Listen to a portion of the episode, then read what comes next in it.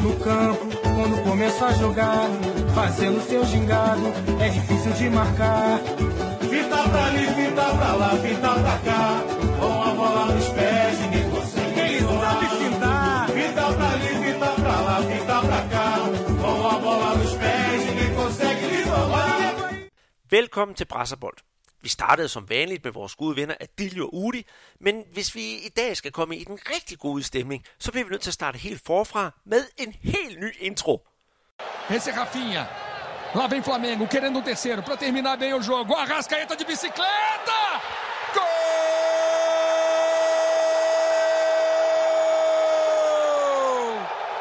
É do Flamengo!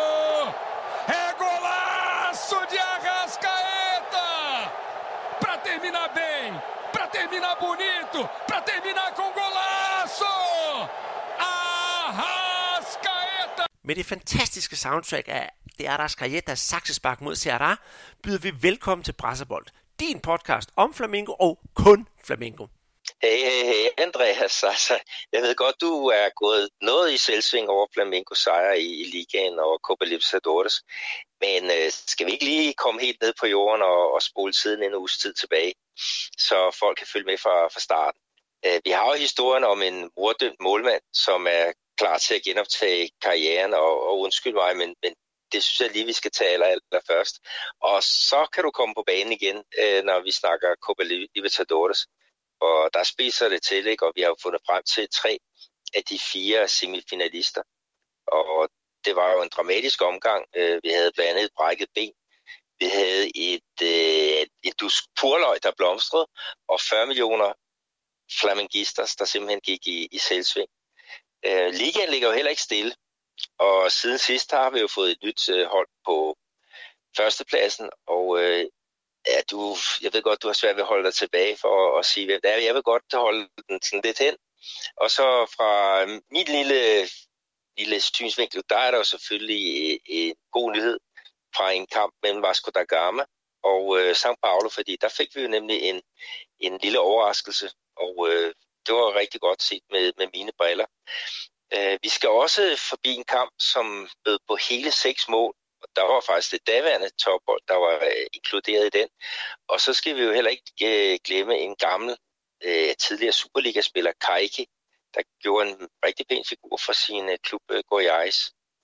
Øh, vi skal faktisk også til øh, det nordlige himmelstrøg. Øh, vi skal til Amazonas, hvor der var en kongekamp i den øh, tredje bedste række, det vi også kalder for, for CSC. Og Amazonas har jo stået på ja, på alle, alle snethænder det sidste stykke tid med, øh, med de der forfærdelige skovbrænde, der er der dernede. Så mm, jeg synes et eller andet sted, at vi bare skal komme i gang og sige øh, velkommen til Brasserbold. Mit navn er Peter Arnhold. Jeg sidder i det brasilianske fodboldinferno, nemlig Belo Horizonte. Og hjemme i Danmark, der sidder øh, min kammerater og god ven, Andreas Knudsen, og han har efter scene, nu vil vi ikke kigge på, på, på billedet, øh, med, med billeder igennem, at han skulle efter sin side med begge arme i, i vejret. Øh, så fat din kolde øh, Guadana og, og glæd dig til næste time, hvor vi giver dig de seneste nyheder fra et, et øh, ret fodboldgalt øh, sambaland. Ja, det er øh, helt rigtigt, Peter. Øh, øh, og, og jeg var ved at afbryde dig flere gange, fordi jeg kan ikke få ham ned. Og dog, fordi vi skal jo også forbi min kæphest, og forhåbentlig også nå en øh, cafezinho sammen med dig på et tidspunkt. Jeg kan roligt, bare roligt derude. I kan jo næsten gætte jer til, hvad min kæphest kommer til at handle om på den ene eller, eller den anden måde. Øh, Øh, og i det hele taget, så, så må vi jo også indrømme, at øh, alt det her program, du går igennem nu, Peter, det betyder jo også, at der er jo sket en hulens masse i fodbolden i Brasilien. Og, og, og vi har masse, en gang i en masse, det har du i hvert fald, det har jeg også. Og det er jo nok også lidt det, vi kommer ind på her til at, at, at starte med. For øhm, du lagde noget op øh, på vores Facebook-side her forleden om den ja, øh, mordømte målmand Bruno, der spillede i, øh, i Flamengo og Atletico Mineiro. Han øh, er nemlig næsten, kan vi sige, kommet sådan lidt øh, ud, af, ud af spillet og skal ja, til at spille fodbold i en, øh, en klub i det indre Minas Gerais, i de, ja, faktisk i de nedre rækker. Og det har jo skabt en del opmærksomhed, øh, ja, selvfølgelig i Brasilien, der er noget afstemning op, og det fortalte du også på vores, på vores Facebook-side. Men øh, det endte jo hverken bedre med, at, øh, at i går aftes, der bliver ringet op af Liga på 3, hvor, vi, hvor de havde sådan et, lidt et tema om, hvad er, hvad, hvad er der mest vigtigt? Er det, er det en karriere inden for sporten? Og er man dygtig nok, kan man så blive tilgivet de, det kriminalitet, man har gjort? Og øh, der fik vi jo faktisk en rigtig, rigtig god øh, snak om, øh, om Bruno, og jeg håber, at der var nogen af jer, der, der hørte det derude, øh, og hvis I ikke har, så skal vi i hvert fald nok sørge for at få linket op til det inde på vores Facebook-side, og jeg skal også sige til jer, der ikke har Facebook og gerne vil se, hvad vi skriver, så bare gå ind på vores hjemmeside, for der kører Facebooks øh, feedet også ind, så det skulle også være muligt at, at se det derinde. Men nu fik jeg jo sådan rigtig lov til at udbrede kendskabet til, til, til Bruno i går. Men jeg tænkte på, Peter, om du ikke eventuelt havde lyst til at fortælle lidt øh, om, hvem, hvem er Bruno egentlig, og hvad var han, hvor, hvor dygtig en, en, en målmand var han? Fordi nu fortæller jeg min version i går, så kan det være, at din er en smule anderledes. Ja, men, men historien om, om Bruno, det er jo øh, historien om en, en fantastisk øh, dygtig målmand, som var på, højden af, af sin karriere og var inde i billedet til det øh, brasilianske landshold og en kæmpe stjerne i, i klubben Flamengo. Øh, men, men hans karriere, den øh, blev naturligt nok øh, skrevet i, i, i stykker, da det viser sig, at, at øh, han havde været med til at, at myrde hans, øh, hans øh, øh daværende kæreste eller elskerinde, Elisa øh, Samudjo. Det var således, at øh, Elisa og, og Bruno, de havde faktisk øh, fået et, et øh, barn, og det var ikke med, med hans øh, samtykke. Og øh, der kom noget, en voldsom konflikt mellem, med øh, de to parter, og det endte så med, at, øh, at kort fortalt, at øh, Bruno øh, og hans øh, gangstervenner, de fik hende lukket med ud, øh, øh, ud på hans øh, lille et, sommerhus, eller hvad man skal kalde det, ikke? Og, og der, der blev hun myrdet, og, og historien går simpelthen på, at hun blev parteret, og, og hendes levende rester blev simpelthen serveret for en, en flok øh, rottweiler. Ikke? Og det betød, at, øh, at øh, der kom en, en kæmpe retssag, som havde alle mediers bevågenhed, og han blev idømt, jeg tror det over ja, mere end 20 års fængsel i hvert fald for, for den her udåd. Øh, og der er flere andre, der også sidder i, i fængsel af, af samme årsag. Men, men øh, nu er han så noget sådan nærmest øh, næsten halvvejs i det her, ikke? og så kommer så det med, med prøveløsladelse, at, at det kommer på, på tale, ikke? fordi folk skal jo ud i samfundet igen, og de skal arbejde osv., og, og hvad gør man som tidligere professionel fodboldspiller, man prøver at få et arbejde inden for ens øh, branche, og der er altså nogle klubber, der har, har meldt sig i koret, at de vil gerne øh, give ham en chance, som de, de kalder det. Og det har selvfølgelig fået en meget, meget blandet modtagelse. Altså, der er nogen, der, der mener, at altså, lovgivning er lovgivning. Han har udsonet den straf, øh, som, som øh, det kræver på papiret, og nu skal han i gang med en slags øh, øh, resocialisering.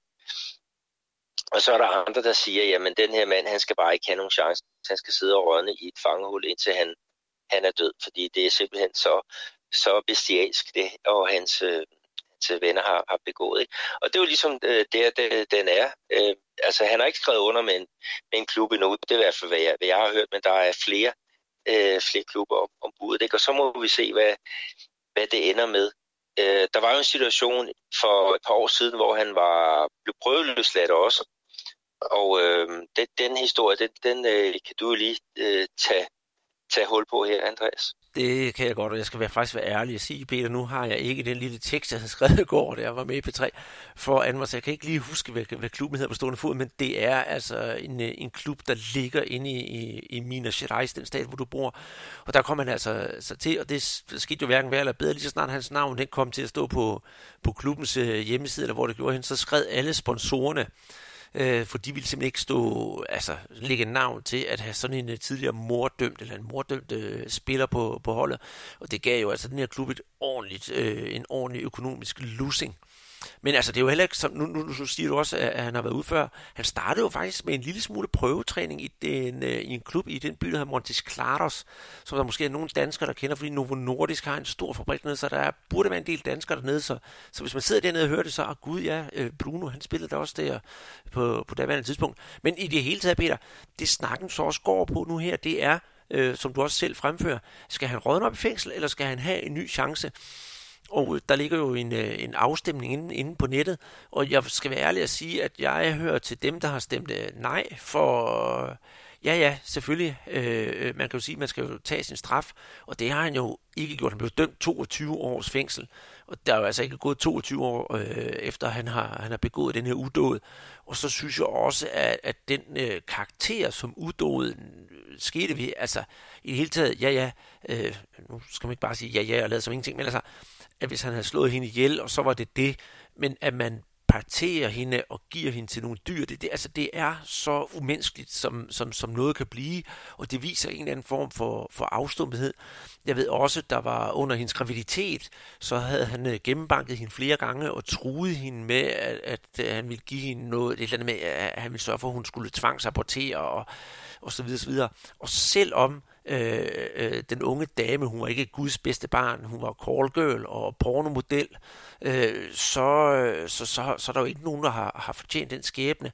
Og, og, og i Brasilien, der har man også det der med, at man, man måske også er hurtig til at tilgive øh, fordi de ser stadigvæk Bruno anno 2009, øh, som var med til at vinde det brasilianske mesterskab, spille Copa Libertadores og så videre, så videre, så videre.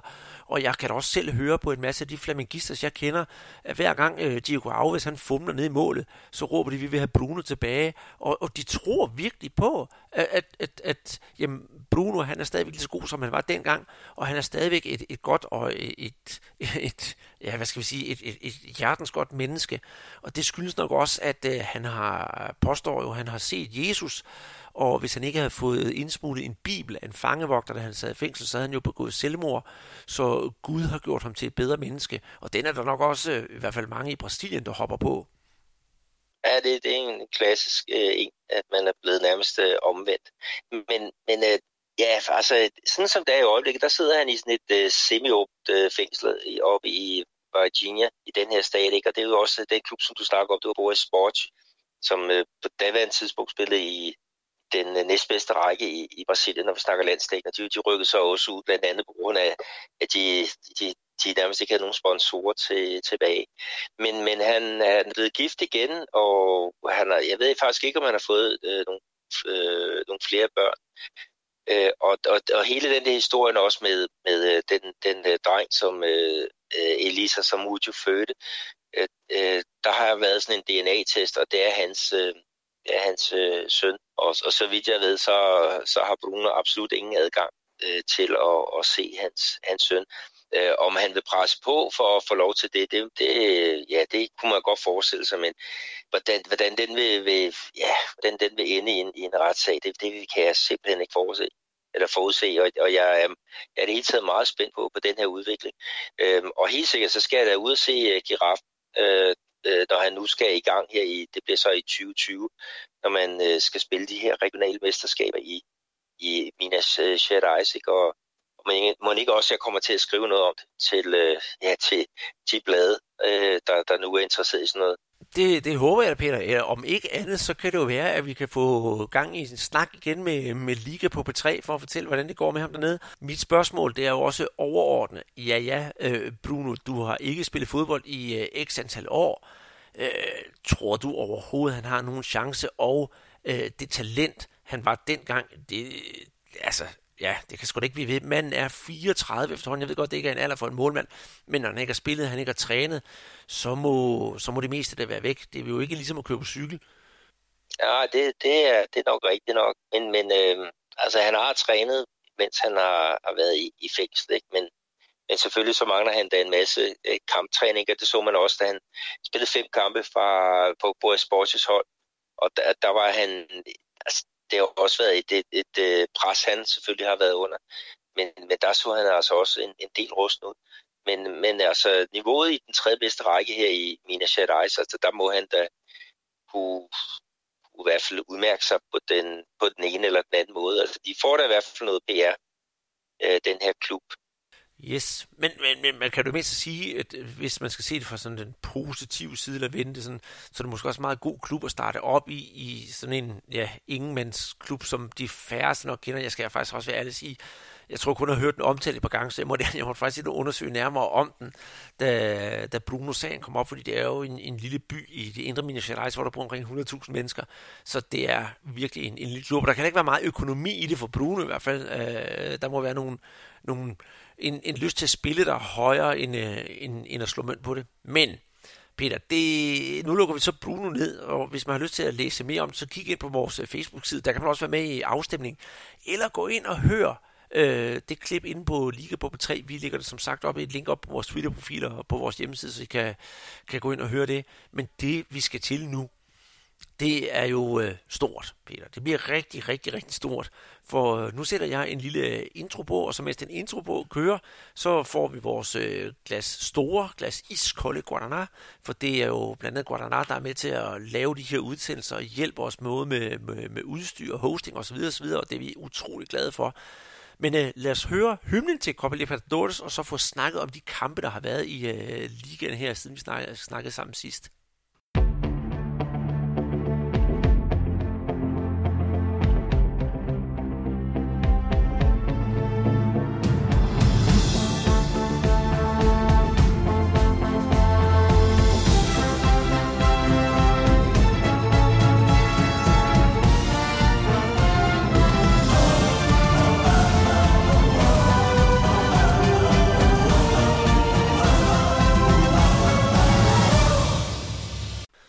Jamen, øh, ja, skål i, i Guadana. Og øh, ja, det vi jo hørte, det var øh, hymnen til, til Copa Libertadores. Det kan godt være, at den var lidt lang tid at gå i gang. Det er jo som sagt, fordi jeg har armene oppe, skal helt ned på computeren og trykke den i gang. Men sådan er det. for, for Peter, vi har jo som sagt fundet tre ud af fire semifinalister i, øh, i det her års udgave af Copa Libertadores. Og det kan jo næsten ikke blive mere spændende. Vi har jo på den ene side, der har vi jo rene brasilianske hold, og på den anden side, der har vi den her mixede gruppe, som jo efter al sandsynlighed ender med at blive en argentinsk side i, øh, i semifinalen. Og øh, du ved jo, hvilket hold jeg holder med, så jeg tænker på at sparke bolden over til dig, så du kan få lov til at vælge, hvilken kamp skal vi starte med at snakke om? Ah, vi må hellere få det overstået. Lad os øh, starte med, med Flamingo. Åh, oh, men det er, det er jeg rigtig glad for. Siden vi har, vi har lavet sidste podcast, der har Flamingo faktisk spillet begge kampe, og øh, den, det første opgør, som blev spillet hjemme på Maracanã, foran et stuende stadion. Det var enormt spændende. Der så vi øh, Flamingo i en lidt øh, første halvleg, og så eksploderede de i anden halvleg og scorede to mål med øh, af, af Bruno Henrique. Øh, det, der var værd at lægge mærke til, det er netop Bruno Henrique og de mange tilskuere, og at Chichi, landstræneren, han var, var på, på plads på stadion og så Bruno Henriques eksplosioner. Jamen, det er jo helt fantastisk, som, som den mand bare kan... Øh, altså, øh, han er gaven, der vi vil med at give. Det udtryk, jeg kan jo lige at bruge jo. Så det bruger jeg også om ham. Fordi hver gang man ser ham, så, så viser han nye facetter af sit spil. Og det er jo simpelthen en, et, et vidunderligt øh, spiller, Flamingo har fået her. Og på den konto, jeg synes, han har haft et stort ansvar for det her, øh, den her 2-0 sejr. Og så var der returopgøret her i, øh, i, i nat, som vi spiller, der var det jo på Hiu nede i, i Sydbrasilien, og der øh, havde de fleste nok forventet, at International de ville sætte sig hat regnfræk, og så blæse frem, og så få de to mål, og så komme ud i forlænget spilletid og straffesparkskonkurrence. Men øh, uh, International, ja, det kan vi roligt sige, de skuffede altså en lille smule, og i det hele taget vil jeg sige, Peter, det synes jeg, kampen var ikke sådan ikke synderlig interessant at skrive hjem over. Den ender 1-1, øh, og var i hvert fald som øh, set med flamingo unødvendigt spændende øh, til sidst, fordi International kommer trods alt foran. Men det ender med, at øh, Gabriel Barbosa, han øh, bringer lige regnskabet til slutresultatet 1-1, og Flamingo er videre, og simpelthen Brasilien er i øh, ekstase, i hvert fald alle dem, der har en, øh, en rød-sort trøje derhjemme ja, det er jo 40 millioner mennesker, som, som holder med, øh, med Flamingo. Det er i hvert fald øh, den, den, vurdering, som man, man har. Øh, man laver sådan nogle optællinger sådan flere gange om året, og så sammenligner man med, hvem der, hvem der har flest. Ikke? Og der er det jo Flamingo, der er, er etter, ikke? men, men Corinthians, de er, de er ikke så langt øh, efter i, i, igen i, i det spil. Men, men de to, de er ligesom i en, en særklasse for, øh, for sig. Men, men jeg var helt øh, enig, altså øh, internationalt, de, de skuffer mig, mig noget. Og, øh, men jeg må så også tage hatten af for, for Flamengo, der kommer til den her svære udebanekamp og, og tager initiativet.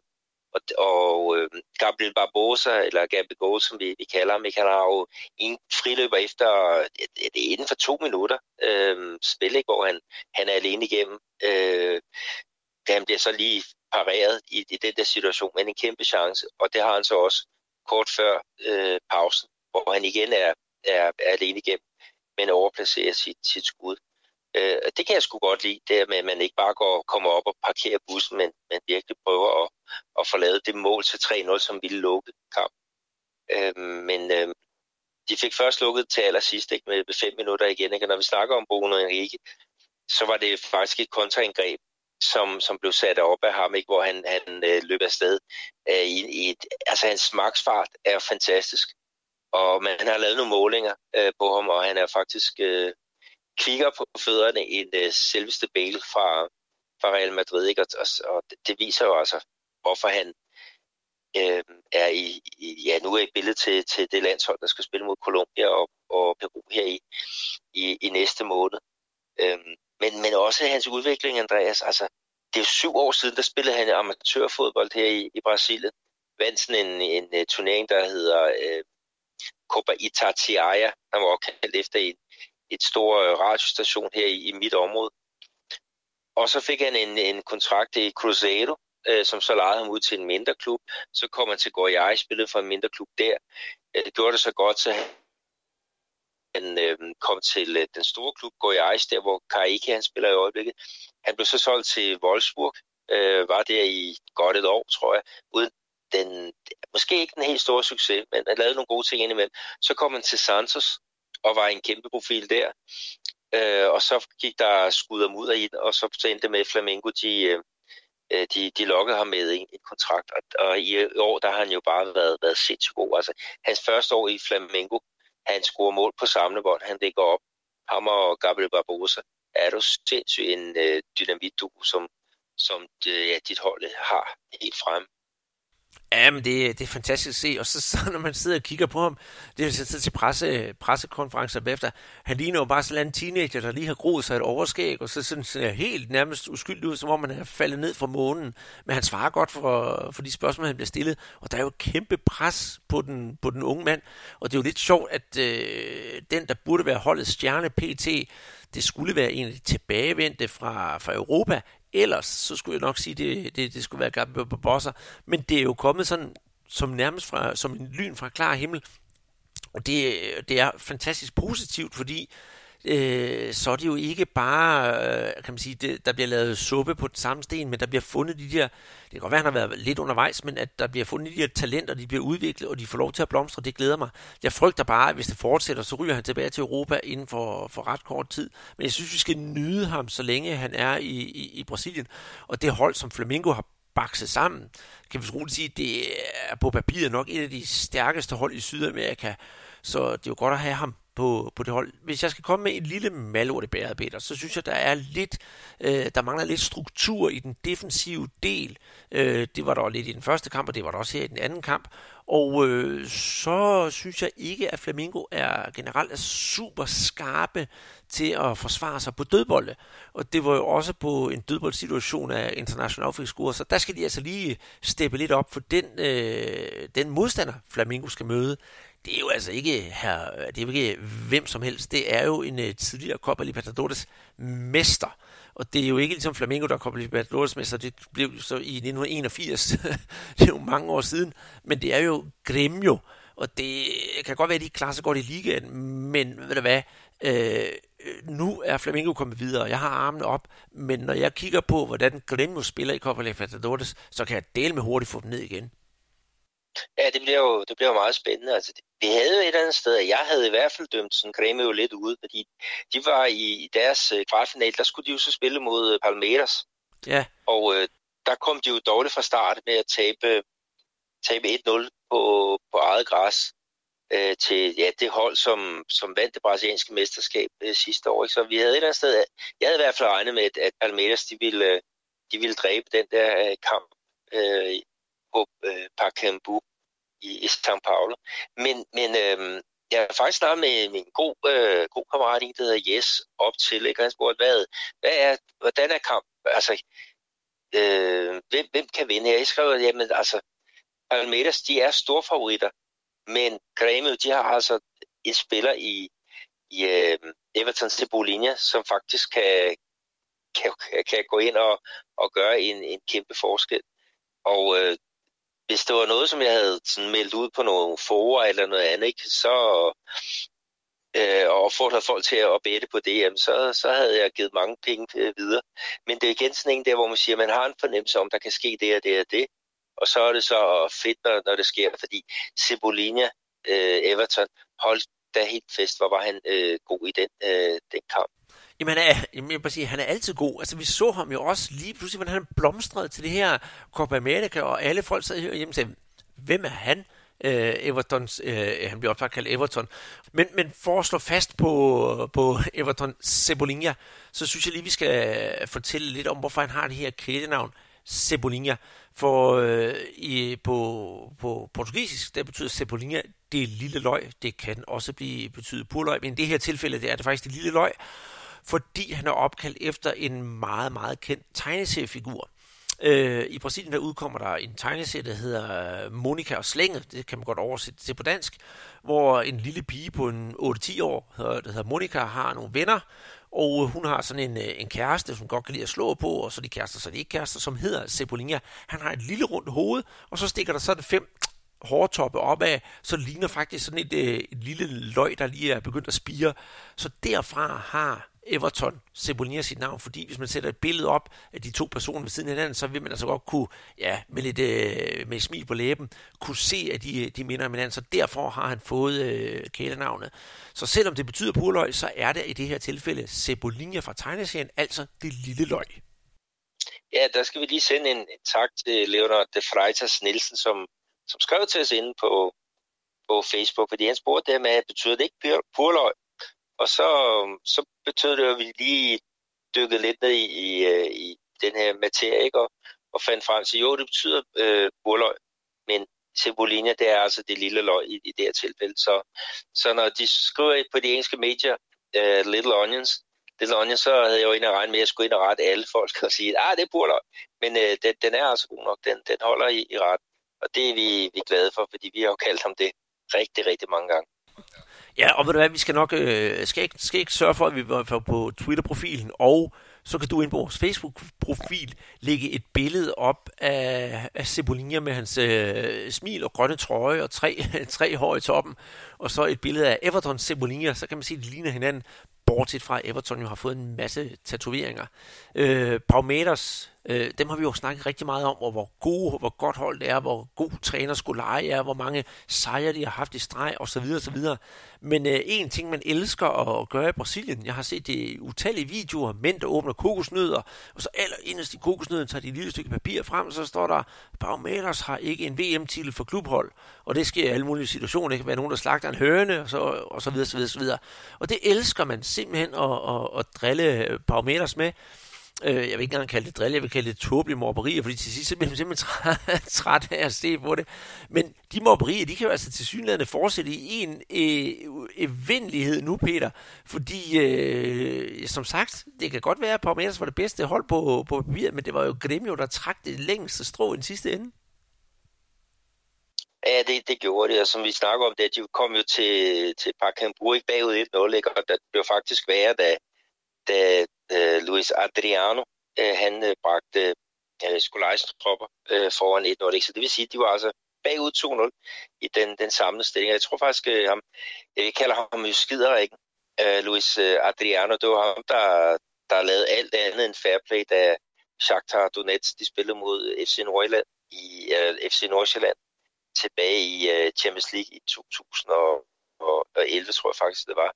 Ja, den der situation, der var jo simpelthen så, så sort, som, som den kan være. Det, det er et dommerkast efter, at, at spiller er blevet stoppet. Øh, der var en spiller, der skulle behandles. Og øh, de aftaler så, at William, ham der nu er Chelsea, øh, fra Shakhtar, han skal så sparke bolden ned til Jesper Hansen, der står i, i øh, Nordsjællands mål. Adriano. Han spænder simpelthen afsted, napper bolden, dribler øh, forbi en meget måbende øh, Jesper Hansen og putter den ind til, til resultatet, øh, eller ikke til resultatet, til 1-1. Og så kom der ellers gang i, i tribunen i parken. Altså, fordi sådan en, en omgangssvineri, det, det, det er i hvert fald noget, der får folk til at, at, at reagere. Men, men øh, han er tilbage i brasiliansk fodbold. Øh, han er hos øh, Palmeiras, og nu kom han så på, på tavlen. Jeg kan ikke huske, om det er det første mål, han har scoret efter øh, mindre end end en, måned i klub, men han gør det faktisk rigtig godt. Så dermed så er man regnet med, okay, den var faktisk øh, næsten sikker, den her sejr. Men heldigvis, så tog øh, øh, Cebolinha, det lille løg, han tog fat.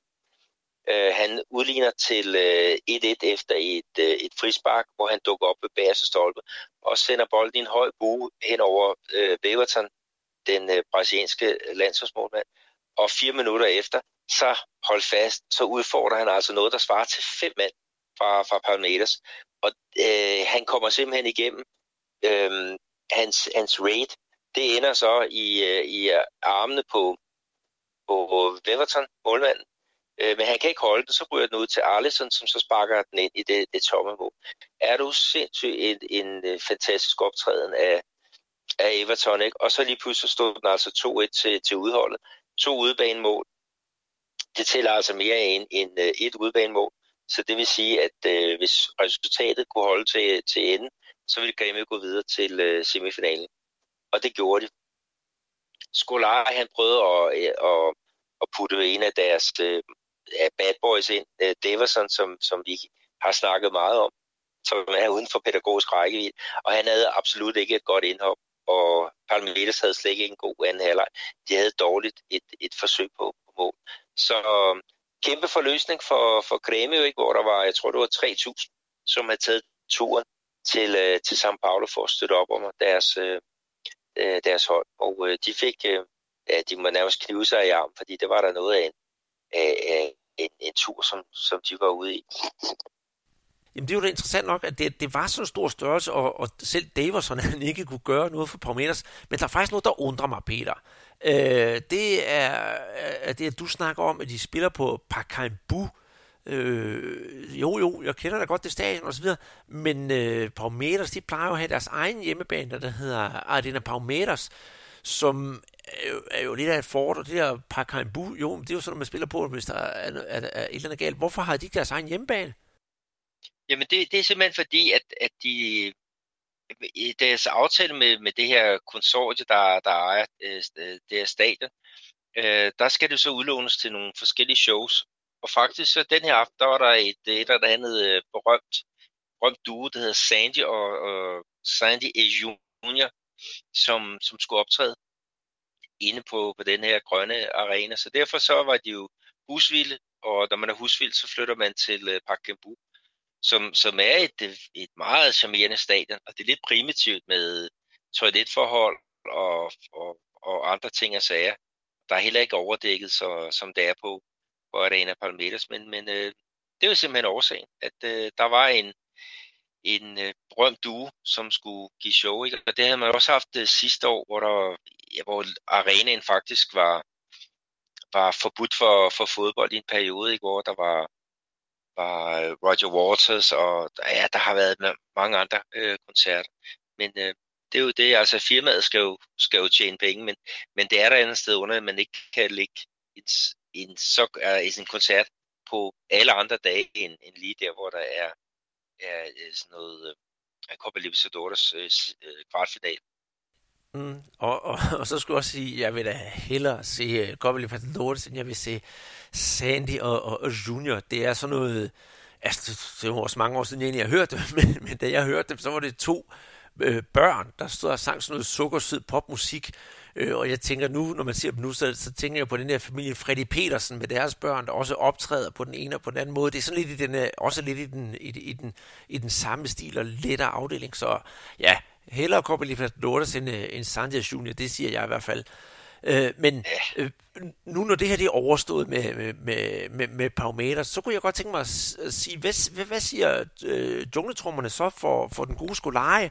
For nu vakler korthuset måske for alvor. Altså, vi, vi har været inde på det sidste podcast. 32 sejre, 33 sejre i ligaen, eller 33 ubesejrede kampe i ligaen. Og det hele kørte bare på skinner, og alt lå bare forud en stor motorvej til mesterskab på øh, øh, Libertadores og det hele. Men lige pludselig så er der altså kommet nogen, der taget de tre nederste kort i det her ufattelig flotte korthus, og det hele det bare ramlet sammen. At folk begynder at være ude med riven efter Skolari og sige, at vi skal altså have ny træner, vi skal sørge for, at tingene kommer op og kører igen et par meters. Og i så fald, kan vi overhovedet tale om en krise, eller er det bare midlertidigt setback? Ah, det er krise. Det, altså, de har ikke spillet godt efter, efter Copa America. Ikke? Og de får jo også ry... Eller, folk siger også, at de spiller en gang øh, en grim fu- omgang fodbold. Øh, ikke? Og det er jo så igen det der med, hvis du vinder, ikke? og det er jo det, Scolari han er ansat til, det er at skaffe mesterskaber til, til klub. Det har han gjort med, med mesterskabet sidste år, øh, men til gengæld så er det jo både, at de røg ud i semifinalen i Libertadores sidste år, øh, de røg ud i kvartfinalen i, i pokalturneringen sidste år. I år, der har de øh, røget ud af kvartfinalen i Libertadores, og de røg ud af, øh, er god til at lave de der turneringshold, altså der, hvor man, man samler point sammen. Men, men der, hvor det er, er knockout-turneringer, også, der, der har det vist sig, at han har, han har haft et, et problem. Ikke? Så, så nu må de jo satse alt på, at de kan genvinde det, det brasilianske mesterskab. Ikke? Jamen, det, den uh, helt store udfordring, øhm, det bliver jo så her i weekend, hvor at, uh, de skal til, uh, spille mod Flamengo på, på Maracanã. Og uh, hvis de ikke får et godt resultat der, så kunne jeg godt forestille mig, at, uh, at Scolari, han er, han er fortid. Øh, de har jo ingen, de har jo Brasiliens bedste trup, øh, og der er, der er masser af dybde i det, og de er faktisk uh, gearet til, at de skal spille på, på to, måske tre heste, ikke? og nu har de så kun én tilbage. Øhm, så, de, så de skal simpelthen vinde. Øh, de skal øh, et eller andet sted sætte, øh, sætte Flamengo på, på plads.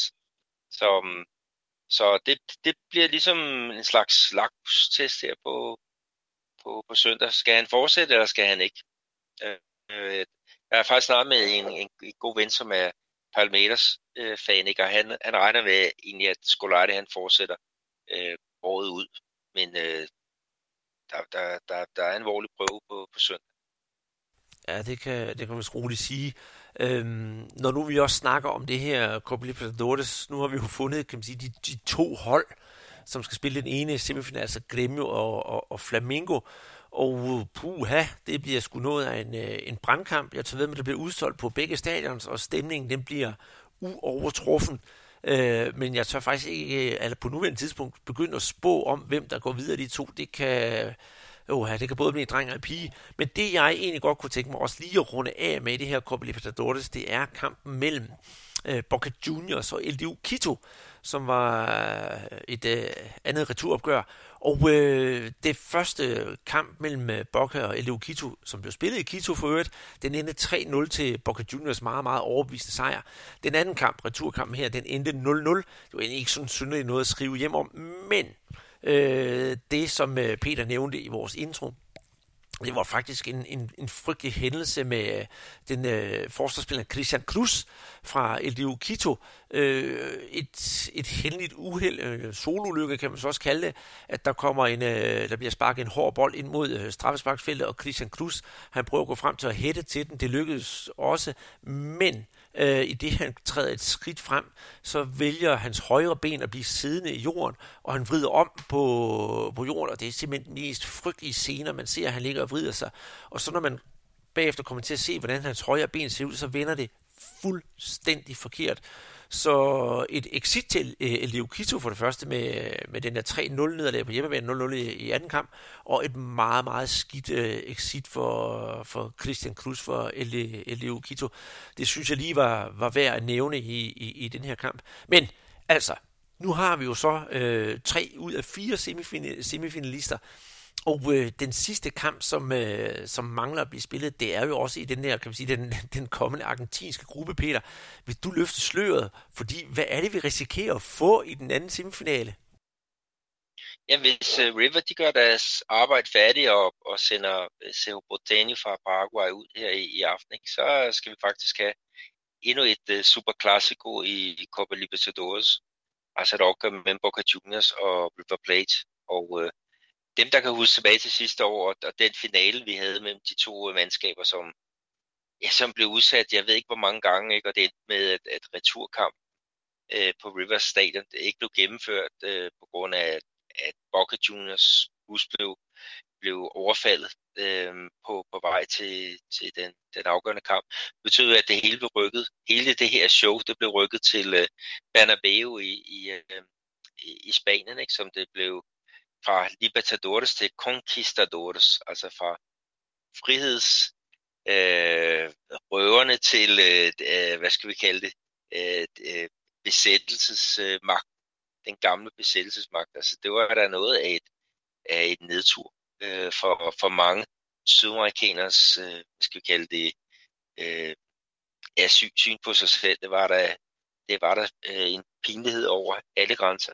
Ja, lige præcis. Jeg tror også, at den kære Simon Bolivar, han ville øh, vende sig i sin grav, hvis han havde hørt, at, at sådan en turnering var kommet tilbage til, til Spanien. Men lad, lad det nu ligge, og lad os håbe på, at, øh, at der er en, en dansk tv-kanal derude, der lige får øjnene op for, at de her to semifinaler, dem skal vi sørge med at vise, for det er altså fodbold på ufatteligt høj plan. Og i år, Øh, der synes jeg, det bliver at kvaliteten, i hvert fald på de brasilianske hold, er bedre i år, end den var sidste år. Og øh, de argentinske hold, ja, de ser altså også stærke ud, men der må, man nok over, der må vi nok overlade bolden til Jonas Schwartz der snakker om dem. Men det bliver jo kongekampe, vi får fat i her. Så øh, en, en bøn til, til danske tv-kanaler. Sørg nu for at få de rettigheder. Der skal nok være folk, der vil være op om natten for at se de kampe. Jeg er i hvert fald. Så det vil jeg glæde mig til, at, øh, at kunne se den på dansk tv-kanal, i stedet for at skulle høre en uh, brasilianer sige go hele tiden. Men Andreas, vi har jo altid sådan et fast program her, der hedder Knudsens Kæmphest. Og øhm, ja. hvad, hvad har du i posen den her gang? Det er rigtigt. Jeg havde, jeg havde helt glemt øh, min sædvanlige harme, og, og, og den kommer sørme også i dag, fordi min kæphest, den går under den overskrift, der hedder Klap kæphesten Flamingo, fordi selvom jeg er kæmpe flamingist, jeg har, jeg ved ikke, hvor mange trøjer, og jeg har øh, medlemskab og sørger for at deltage i diverse fora og så videre, så selvom jeg elsker klubben meget, meget højt, så synes jeg, at øh, man som flamengist og, og, og fodboldfan på Flamingos vegne skal tage og lige få armene lidt ned. Nu ved jeg godt, du har sagt, at jeg har haft armene oppe, det har jeg skam også stadigvæk. Men, altså flot, flot, flot. Men at bruge et halvt pressemøde, pressemøde, det var en time, 10 minutter, jeg sad og så det, bruge halvdelen af pressemødet på at snakke om den historie, der var med Flamingo, var sådan lidt for meget, fordi det er 34 år siden, eller 35 år siden, klubben sidst har været i semifinalen. Og ja, Øh, det er da en stor ting, men som sagt, Gremio ligger foran, og så er der en finale. Så hvis øh, man har armene så højt op, som man har nu, så vil de lige pludselig falde utrolig langt ned, hvis det er, man ryger ud til, til Gremio. Og det hjælper jo så heller ikke i den forstand, at øh, FIFA øh, og FIFAs officielle Twitter-profil, de tweeter om Flamingos 40 millioner fans, øh, skal fejre det her. Øh, og så, så er det hele sådan kommet op i dag i Brasilien blandt Flamengo-fans, synes jeg. Det tangerer en smule hysteri, Peter. Øh, og det, øh, det hænger mig så lidt ud af halsen. Jeg var selv enormt glad. Det, det, skal, det skal jeg være indrømme på. Indrømme. Men hvis man lige kigger tilbage i kalenderen, tilbage der i 1984, så øh, var Copa Libertadores, det var faktisk et lidt, lidt andet format. Ikke at det var nemmere dengang, det siger jeg overhovedet ikke, men dengang var der altså så 21 hold med, fordelt på fem grupper i den indledende fase. Nu har vi jo mange flere hold med, og dengang så var det vinderne fra hver gruppe, der gik videre til semifinalerne. Så det var to grupper med tre hold i semifinalerne. Jeg ved godt, der er noget matematik, der går op, men det kommer altså til, kommer så af, at uh, Gremio, som var vinderen fra 1983, de trådte direkte ind i uh, semifinalen som forsvarende uh, øh, Libertadores mester.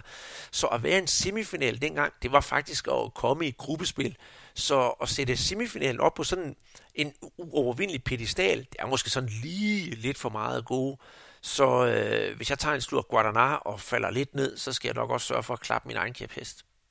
Nå, Peter, i går der var jeg jo igennem på Liga på B3, og så ville jeg lave sådan en smart overførsel her til, nu skal vi snakke om den brasilianske liga, og så blev det jo kikset. Men uh, anyway, uh, den brasilianske liga, den kører altså på livet løs derude, og vi har efterhånden rundet 16 runder, og ja, siden vi egentlig startede det her, den her øh, hvad kan jeg, sæson, så er det sådan vekslet mellem, øh, mellem topholdene. Palmeiras, de var foran i rigtig lang tid, og lige pludselig så blev de overhældet indenom, indenom af Santos. Og så er der jo Flamingo, som hele tiden har ligget sådan og ulmet sig. Hvornår eksploderer de? Og der, du og jeg har snakket om det her Cherinho, den lille lugt. Og det betyder, når, når man kan lugte noget stort på vej. Og lige pludselig, så skal der sørge mig for, love for, at øh, Flamingo trods nogle uger siden tab 3-0 til Bahia, har fået oprejsning. De vinder 3-1 over Gremio, så vinder de ja, øh, 4-1 over Vasco. Og så kom den store opgave netop, at de skulle spille mod Ceará på udebane, fordi hvad ville øh, Flamingo gøre? Øh, når de skulle til at spille Copa Libertadores, man spare på de store proffer, eller hvad ville man?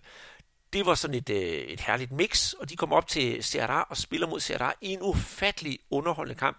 Stadion op på Ceará Castellón, det var fyldt til randen af, af, af tilskuere. Det var godt blandet flamingistas og, og, og, og og der var en stemning uden lige. Flamengo de spiller en hamrende god kamp, det synes jeg faktisk, mod, øh, mod også et, et, ikke et godt CRA-hold, men det var i hvert fald nogen, der gerne ville spille fodbold, så det gjorde underholdningsværdien endnu større. Og Flamingo vinder kort sagt 3-0, og det ender med, det I hørte til at starte min podcast, et fremragende mål af Gregorian de Arrascaeta. Øh, jeg kan simpelthen ikke forstå, hvorfor han ikke spillede bedre til Copa America, for det her mål her, det er simpelthen verdensklasse. Cirka en 3-4 meter ude for straffesparksfeltet, en ballonbold kommer hen til en bang, saksespark helt op i krogen.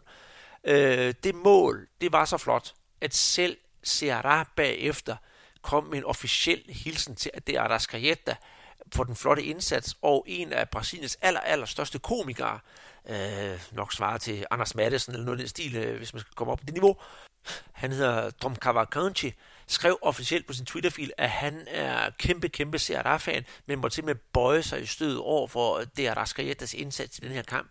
Øh, Udover det var et fantastisk flot mål, som jeg synes, man skal gå ind og se, og det endte jo selvfølgelig med, at Flamengo, de jo så nu er på førstepladsen i ligaen. Øh, vi kommer ind på hvorfor også. Det øh, det er, at jeg synes, det var så øh, ufattelig behageligt egentlig, Peter, at se den her kamp. Ikke fordi de vandt, men den der øh, samhørighed, der var bare efter, og, og, og selvom Serra tabte, så gjorde de det med oprejst pande, og, og var klar til at omfavne den flotte indsats, Flamingo havde gjort, og det mål, at der skal han, sko- der skal, han scorede. Ja, nu snakker vi om det der med, hvor mange fans, der er, der er på, på de forskellige klubber. Ikke?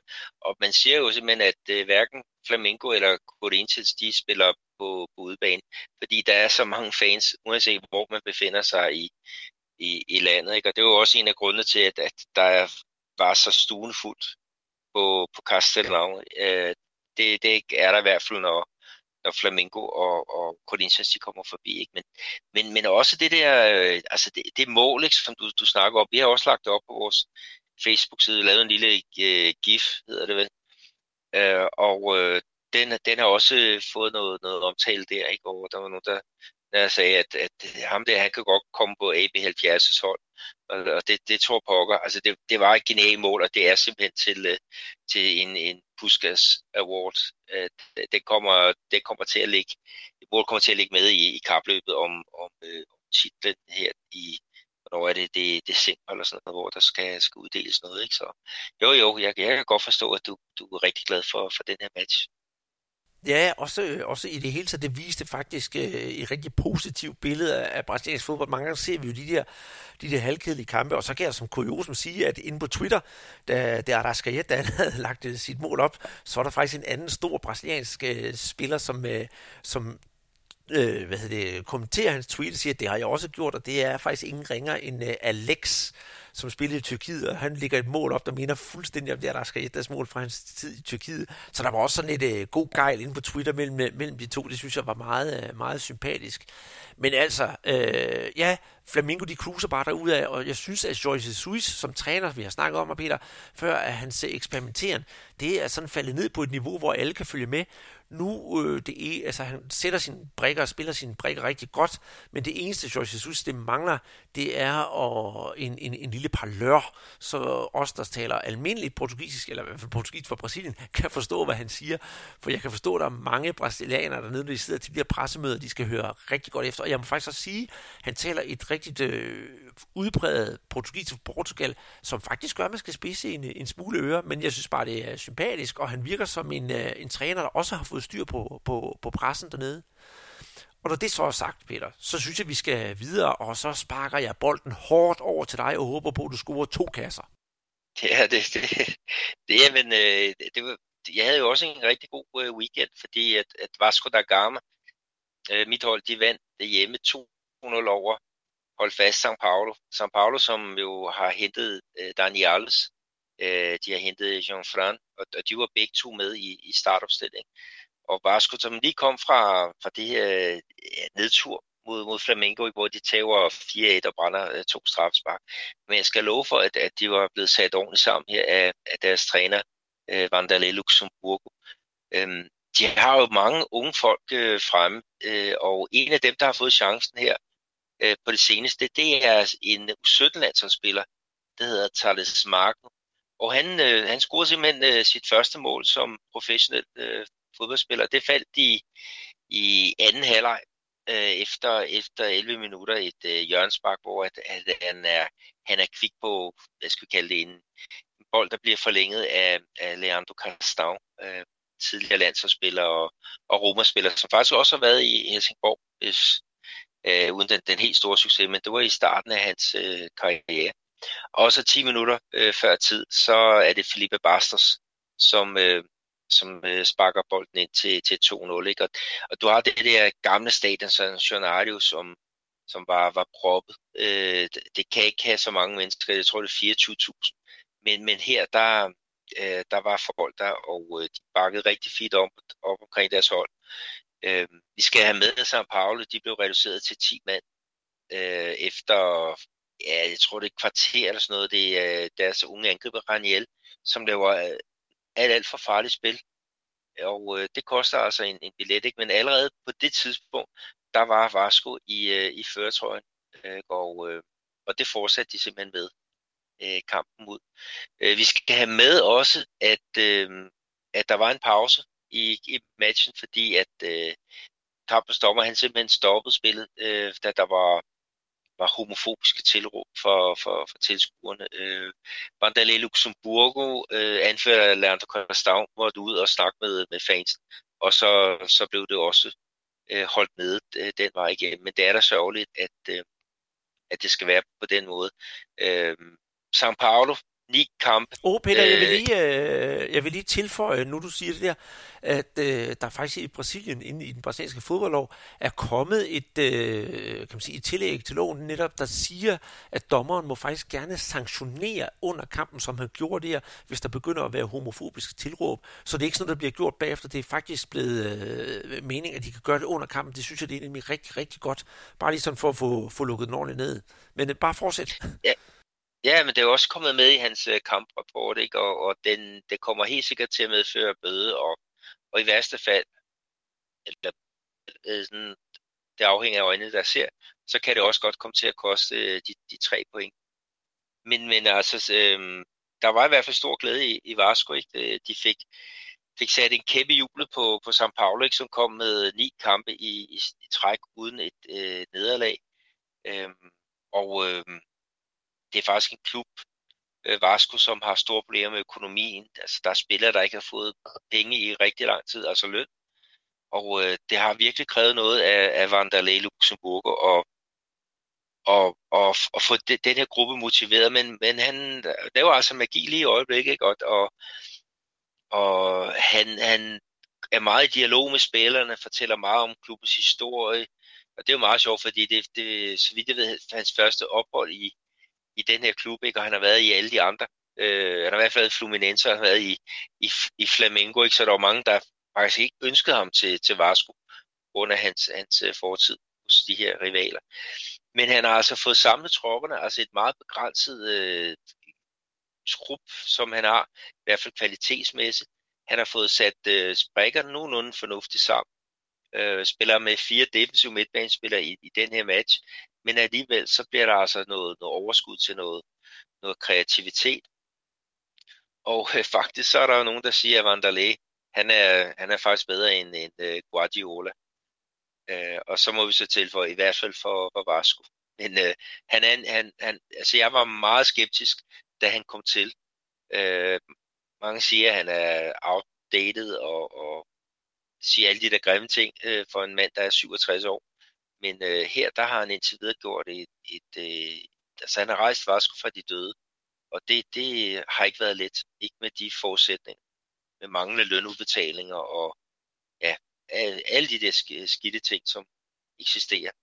Mm. Politisk og det er rigtigt, mm, og det er rigtigt, fordi da, da, da han startede i Vasco, der sagde vi jo begge to her, at øh, Vasco har et skib, der styrer mod afgrunden. Nu har de jo fundet kaptajnen, der skal få dem den rette vej mod afgrunden.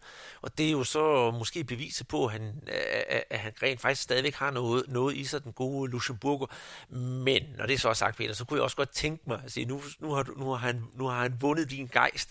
Men øh, hjalp det ikke også lidt på det, da du egentlig rigtig mødte ham personligt, og hvor fik jeg vide lidt om hans ideologi og sådan noget, mødte ham sådan, han er ikke bare den, der sidder og råber højt til et pressemøde? Jo, det var faktisk øh, her i det var sidste måned, hvor jeg var i, i Rio med, med OB's øh, assistenttræner Janus Blond. Ikke? Og vi var forbi Varsko øh, to, to gange, ikke? og så um, til træning, og fik også snakket med, øh, med Luxemburg. Jo, jo. Han, han, han var en meget venlig øh, person, og fortalte også om, om øh, altså den åbenbaring, han fik for mange år tilbage, da han var nede og se Milan øh, træne med, med øh, Saki, der var var mestertræneren øh, med, med det hold, der spillede meget, meget kompakt. Øh, øh, sindssygt godt organiseret fodbold. Og det er jo det, han har, har tilført med Varsko. Ikke? Det er, at han har, han har lukket, øh, han har lukket af nede bag til, bortset fra lige mod, mod Flamengo, men ellers så har han arbejdet meget med defensiv. Og så har de nogle udfordringer på de offensive øh, pladser, men øh, Thales Marco, med ham, der er der meget af det, der er, er ligesom forløst. Og så har de også en meget, meget ung, øh, talentfuld angriber, der hedder øh, Mahoney, som blandt andet Newcastle var, var interesseret i, men, men det kom der ikke noget ud af. Og et eller andet sted heldigvis for det, fordi at, at øh, øh han var sindssygt god i, i første halvleg øh, mod, mod St. Paulo. Og en fyr som øh, Thales Magno, ikke, man snakker om, at han faktisk, øh, altså det var ikke til at se, hvem der var den rutinerede i, i kampen mod ham, med ham og Jean Fran, altså den her spanske landsholdsspiller, der godt nok er 34 år, men her halvt så ung, der var der altså Thales, der, der var ovenpå. Og øh, det er fedt med de her talenter, der, der spiger. Helt bestemt. Og så skal vi også lige pointere, at sejren over São Paulo betyder jo netop, øh, jeg sagde jo før, at vi skal også komme ind på, hvor Flamengo ligger nummer et. Det er også simpelthen fordi de nærmeste hold, de øh, sætter point til, og det gjorde São Paulo. De er nu tre point efter, efter Flamengo med det her nederlag, så jeg er jo også meget, meget glad for, at, øh, at Vasco de lige øh, ja, hentede tre point der. Vi skal også øh, komme forbi det hold, der tidligere var nummer et. Det var netop øh, Santos. De skulle møde øh, Fortaleza på hjemmebane. Ingen problemer i det, fordi på papiret, yes, Fortaleza er et udmærket hold, men det er jo nok et af dem, der skal ligge og svømme rundt nede i den, i den, ja, fra midten og ned efter.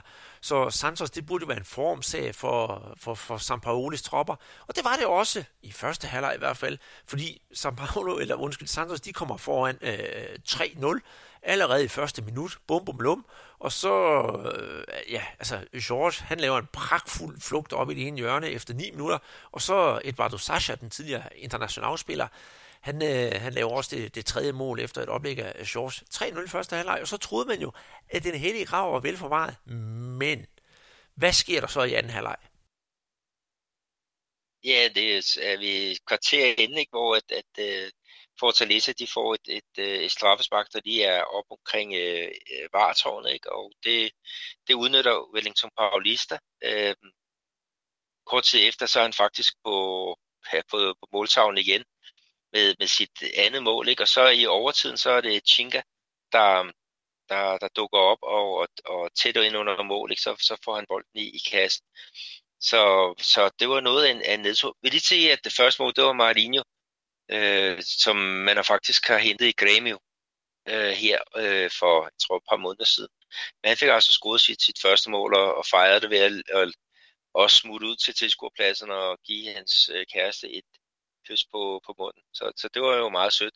Men, men øh, at Santos, at de ikke kan holde en, en 3-0-føring mod, mod Fortaleza, øh, det er skidt. De havde faktisk holdt det målet til 4-0, men et, et mål, der bliver annulleret for, for Sardik, og så går de helt, helt, helt i stå. Og nu er de altså uden sejr i de, de sidste tre kampe, og øh, det kan man altså se på, på tabellen, men det, det kommer vi jo ind på lidt senere. Det, øh, det gør de, og det er jo som sagt endnu en gang til, at, øh, endnu en grund til, at, at Flamingo har taget, taget føretrøjen.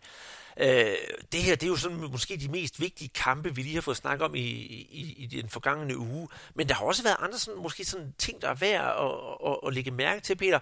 For når jeg kigger ned på, på de kampe, der var spillet, så, så er der som man siger, Hosa, øh, hvad sker der der? Fordi øh, oprykkerne fra Marseille, CSA, de spiller 1-1 på hjemmebane mod Cruzeiro.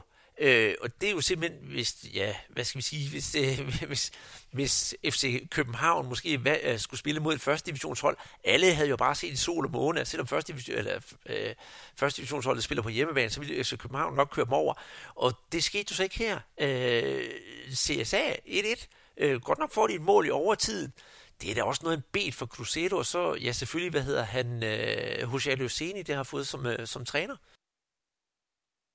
Ja, det var, det var en nedtur. Altså, den, den havde de, øh, den havde de ellers øh, taget alle tre point med i lommen, men de, de, de glemte altså at, at, at, at fokusere til aller, aller sidste minut. Øh, det var ellers Fred, farlig Fred, som, som havde bragt Cruzeiro foran øh, øh ret tidlig i kampen. Ikke? Men altså, de gik, gik øh, de, de, de fik ikke lige svunget det, som det skulle. Oceano Sene, det var faktisk bare hans anden kamp i ledelse for, øh, i, ja, som træner for, for Cruzeiro, ikke? og de, de arbejder stadig med nogle ting. Men, øh, men en, en kæmpe streg i regning, ikke? og, og Cruzeiro, nu ligger de jo og, og, og kæmper nærmest ned omkring øh, nedrykningsstregen, ikke? og de, de har altså brug for, for tre point mod et hold som, som CSA.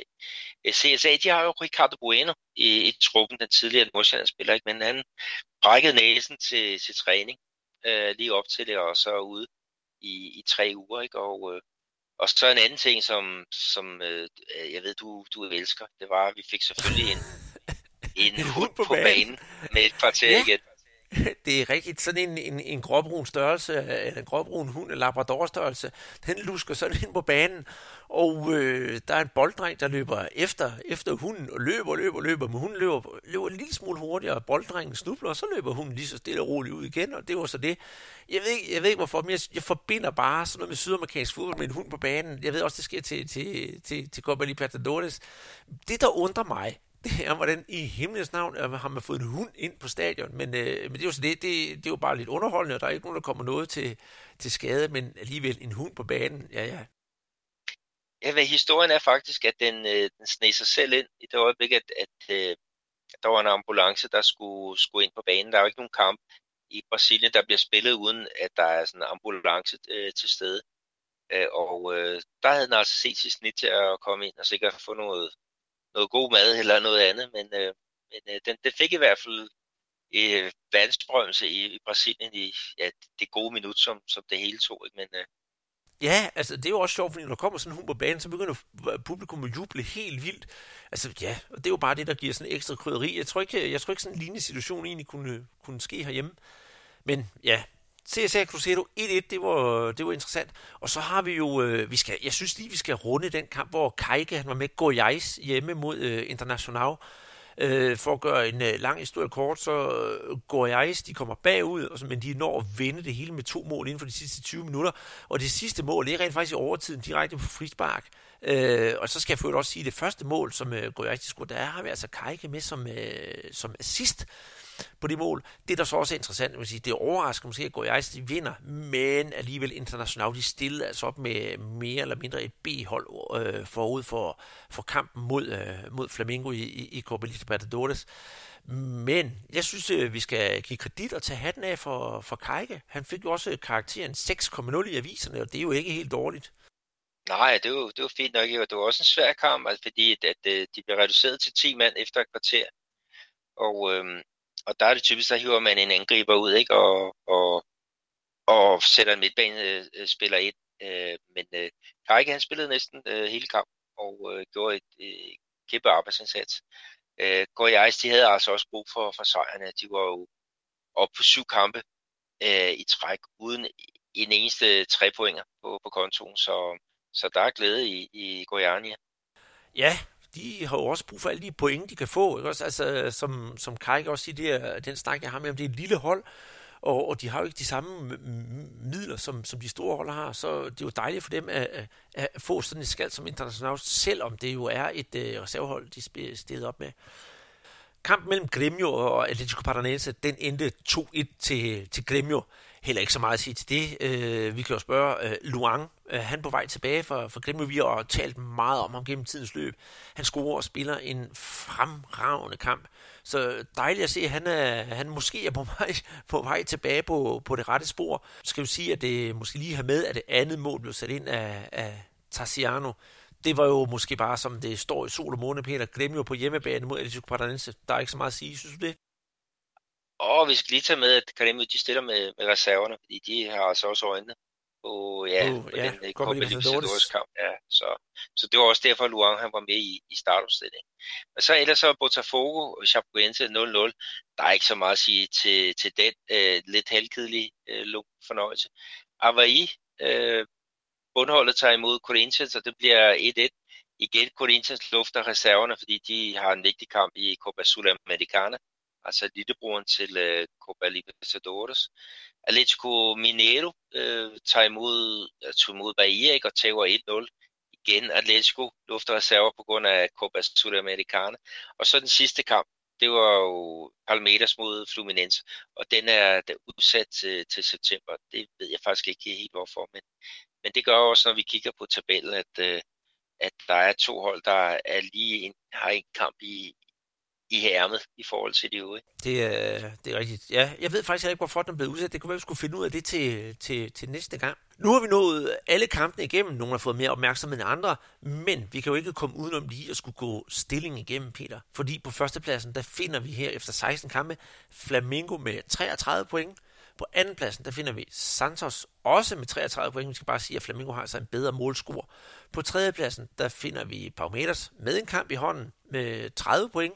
Og på fjerdepladsen så Paulo også med 30 point. På femtepladsen Corinthians med 28, og så på sjettepladsen den sidste plads, der kan give adgang til de hellige, hellige haller i Copa Libertadores, der har vi Atletico Mineiro med 27 point.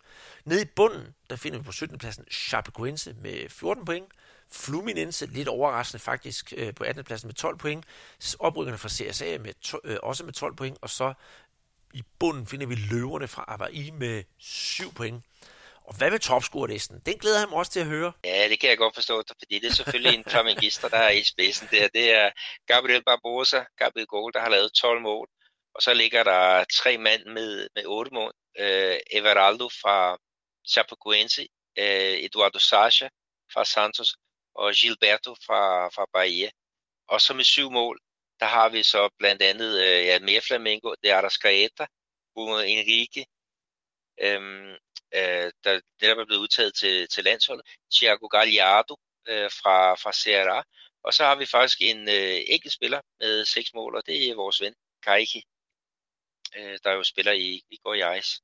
Men næste uges øh, program, Andreas, hvad har du at, at se frem til der? Jamen, oha, det er jo som sagt overflødighedsorden som altid. Øh, ja, vi har selv snakket om det. Flamingo Palmeiras, det er toppen og creme af fodbolden, der mødes der.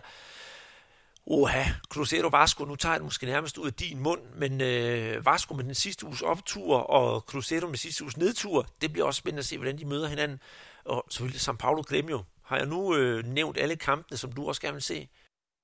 Ja, det, det, det har du da i hvert fald. Jeg skal faktisk selv ind og så se, øh, se øh, Cruzeiro mod, mod Vasco, jeg håber også, at jeg kommer til at møde nogle af de, de folk, øh, som, som, øh, som jeg også var forbi her i, i sidste måned. Det er et sted meget sjovt, når de er, når de er på vej. Ikke? Og, og en anden ting, som jeg godt kunne tænke mig at få at vide, det var også med, med Vasco og Evander, øh, Midtjylland-spiller. Jeg kunne godt tænke mig at få gravet lidt i, hvorfor han, hvorfor han egentlig ikke spiller øh, der mere. Så få ligesom en, en, en Vasco-version. Øh, det kunne være meget spændende.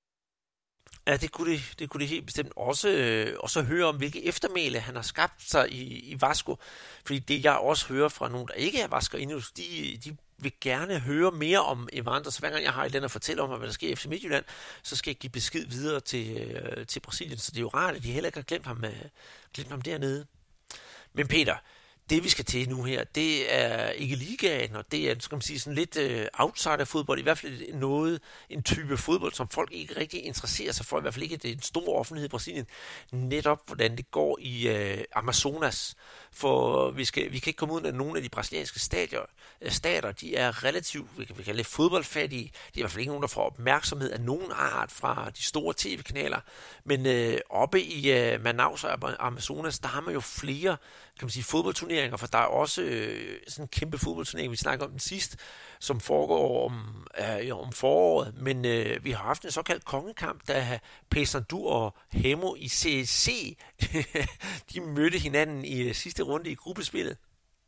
Ja, det, øh, det er rigtigt med den, øh, den turnering, øh, som vi også snakker om øh, sidst, ikke? men den her gang, der skal vi altså til, til Belém, som også ligger der i, hvad det er udkant, øh, det er staten Pará, men det ligger lige i i, i, øh, i, i det, vi også kan kalde øh, Amazonas øh, regnskov. Så, så bare for at, at få, få det på plads. Men øh, ja, det, det, det, som de spiller om, det er simpelthen øh, hvad er det, Paysandu og Remo øh, i, i den tredje bedste række. Øh, det, det er jo også det, der bliver kaldt øh, øh, Redo... Hvor fanden har I skrevet det her? Det blev, det blev meget tøven. Jeg prøver lige igen. Ja, det, det er rigtigt, Andreas, med den der, øh, den der turnering i, i, øh, i Amazonas, Manaus. Men, men her, der skal vi altså øhm, godt nok til en anden by, og det er så, så Belém, der, der jo har er huser både Paysandu og, og Remo, som nu ligger i den, den tredje bedste række, altså det vi kalder for, for serie, serie C. Ikke? Øh, men men øh, Øh, Belém, den har jo også en, ja, det ligger meget, meget nær på, på, på det, vi kan kalde øh, regnskovsområdet der ved, ved, ved Amazonas. Ikke? Så, så det er jo simpelthen en, en klassiko. Hvorfor? For, ja. Gør jeg lige stå igen. Hvad? Jamen, jamen, det er fordi, jeg, hvorfor fanden har jeg ikke skrevet, øh, hvad den hedder? Det har jeg inde på,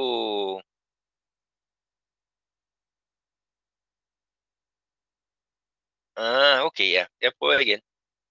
Tredje gang er lykkens gang. Ja, det er rigtigt, Andreas. Vi har jo snakket om den der turnering i, i Manaus, men, men her der skal vi altså et lidt andet sted hen i, i det her kæmpe store regnskovsområde, og vi skal til uh, Belém, som huser uh, de her to klubber, Paysandu og, og Hamo. Og, og den her duel mellem de to klubber, det bliver simpelthen kaldt Clásico Rei da Amazonia, altså kongen af, af Amazonas. Og øh, det er jo en, et, øh, hvad skal vi kalde det, rigtig giftigt øh, opgør. Øh, det er jo to øh, meget, meget gamle klubber, som har, har mødt hinanden i et, et, et, et væld af gange, og, og bølgerne går, går højt, når, når, de, når de mødes. Og den her, den er simpelthen blevet kaldt, øh, hvad hedder det, et, et klassiker for, for hele det her århundrede, den som vi skulle have her i den tredje bedste række. Fordi det var den sidste spillerunde, og de to hold, de kunne, ja, enten kunne det ene, eller også kunne det andet, eller også kunne begge to gå videre til den her knockout-fase, men det krævede altså, at der kom nogle, nogle point på, på kontoen. Øh, og vi fik en, en, øh, en klub, som kunne fejre rigtig, rigtig meget, og vi fik en klub, som øh, blev sorte her. Øh, kampen endte nemlig 1-1. Remo kom foran, øh, men Paysandu det fik så, så udlignet øh, efter pausen. Og det her resultat, det var faktisk øh, på lang tid, det var nok til, at begge hold kunne kvalificere sig via en, en top 4 placering i det her gruppespil. Men så i overtiden på en af de andre baner, der blev der så scoret et, et mål. Øh, og det betyder faktisk, at øh, Remo de dukkede fra fra fjerdepladsen ned til femtepladsen, mens øh, Paysandu rykkede fra tredje til fjerdepladsen. Det kunne Paysandu lige klare, ikke? og de er så videre i denne knockout-fase, hvor de skal spille mod øh, Nautico. Uh, øh, og uh, Remo, de må bare bruge resten af krudtet på det, der hedder Copa, Copa Verde, altså den, den grønne kop, som er, er sådan et, så vidt jeg ved, relativt ny turnering, som, som er deroppe. Men i hvert fald en kæmpe nedtur for, for, for Remo-delen af de, jeg holdt fast, altså det var 33.000 tilskuere, der, der var på, på det her stadion, ikke? og der havde været udsolgt i ja, ugen op til. Men, og da vi tweetede om det, der fik vi faktisk et, øh, en lille besked på, på det samme, på den samme platform. Ja, øh, for det interessante er, at øh, da du tweetede om det, så viser det sig, at øh, en øh, Morten de Renoir, han skriver til os, øh, jeg har været på Mangedown og se kampen, der var gang i den Forza Papau. Så det er jo fantastisk, at øh, vi kommer ud, og så er der nogen, der kan øh, svare tilbage og sige, hvad, jeg har faktisk været inde og set sådan en kamp, og det har været fuldstændig vanvittigt med tilskuere og så videre. Og øh, ja, Forza Papau, kom så, bømand. øh, desværre, kan vi så sige, øh, du spurgte jo efter, om man ikke har nogle billeder fra kampen, som kan vise, det havde, det havde han som sagt desværre ikke. Men øh, jeg synes bare, det er fedt, at der er nogen, der kommer ud og oplever det presserbold, som vi også snakker om en gang imellem. Ja, det, det, det er stærkt. Vi kan jo så også lige sige, at, at, øh, det vi har skrevet på, vores Facebook-profil om, om netop den her kamp, at, øh, at Paysandu, de har jo en lille øh, speciel historie, fordi de har været med i, i Copa Libertadores tilbage i, i 2000, og der gik de altså ubesejret gennem øh, det her puljespil, og så, ja, så kom de til 8. finalen, ikke, hvor der øh, hvor de skulle møde Boca Juniors over, over de, de to kampe, altså ude og hjemme. Og det endte altså med et nederlag samlet på ja, bare øh, 4-3. Boca Juniors de gik så øh, helt til tops i den her turnering. Ikke? Men Morten, han har selvfølgelig også en, en lille historie der øh, med hensyn til den her kamp.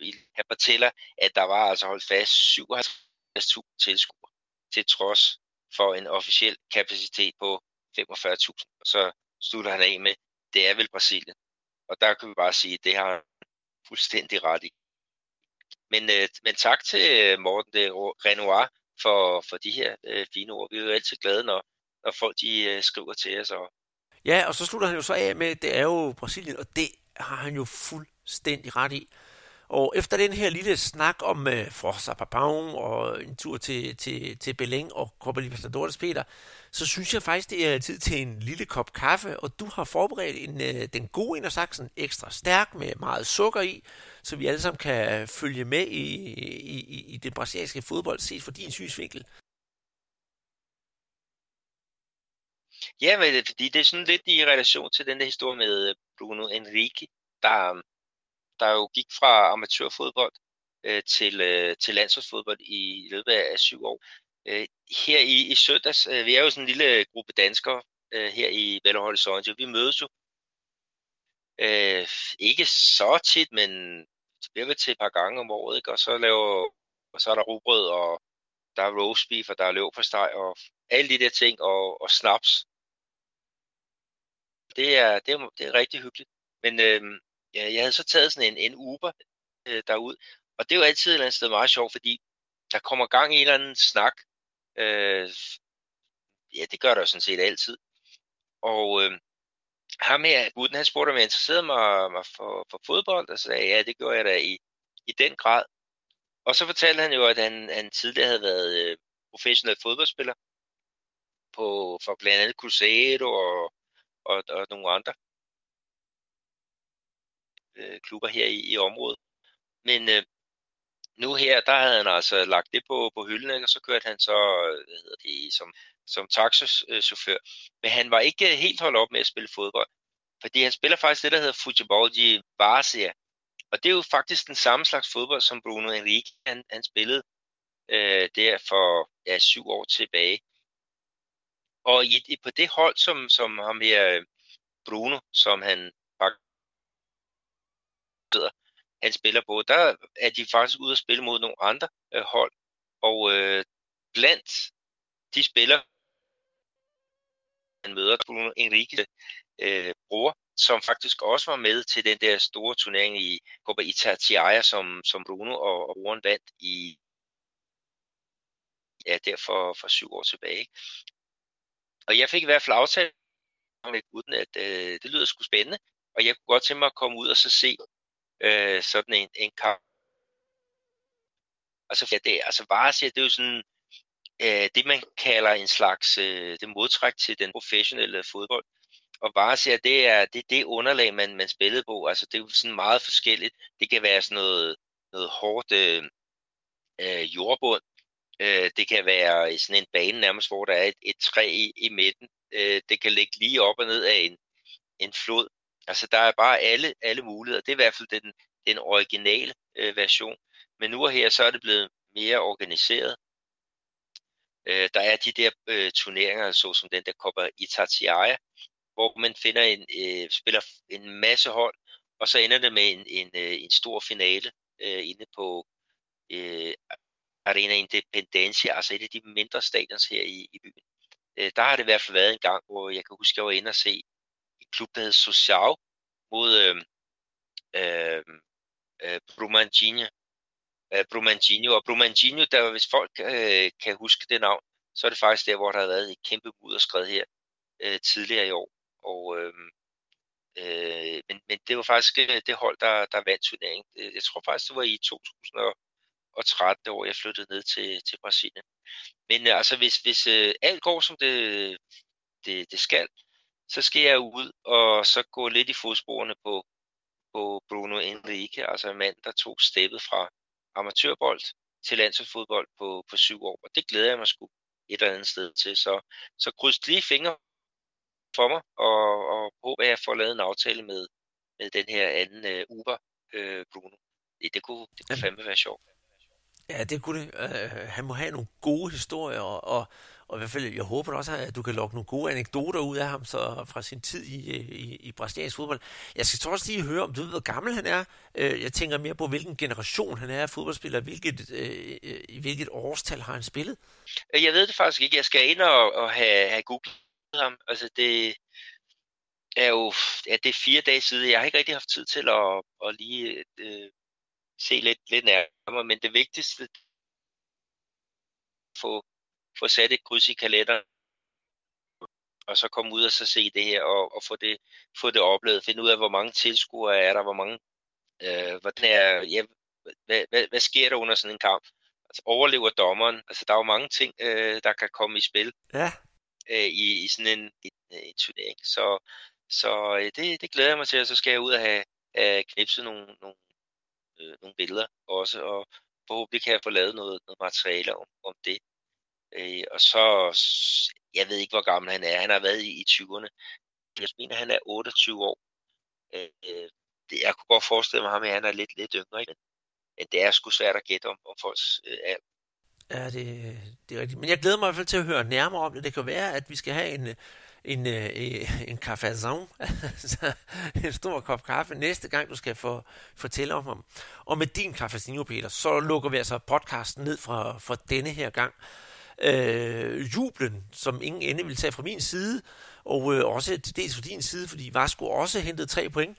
Den er jo lavet i samarbejde med vores øh, partner Guadana Antarctica, så skynd ud og køb nogle af dem, mens I hører vores podcast, for det er super at læske sig til.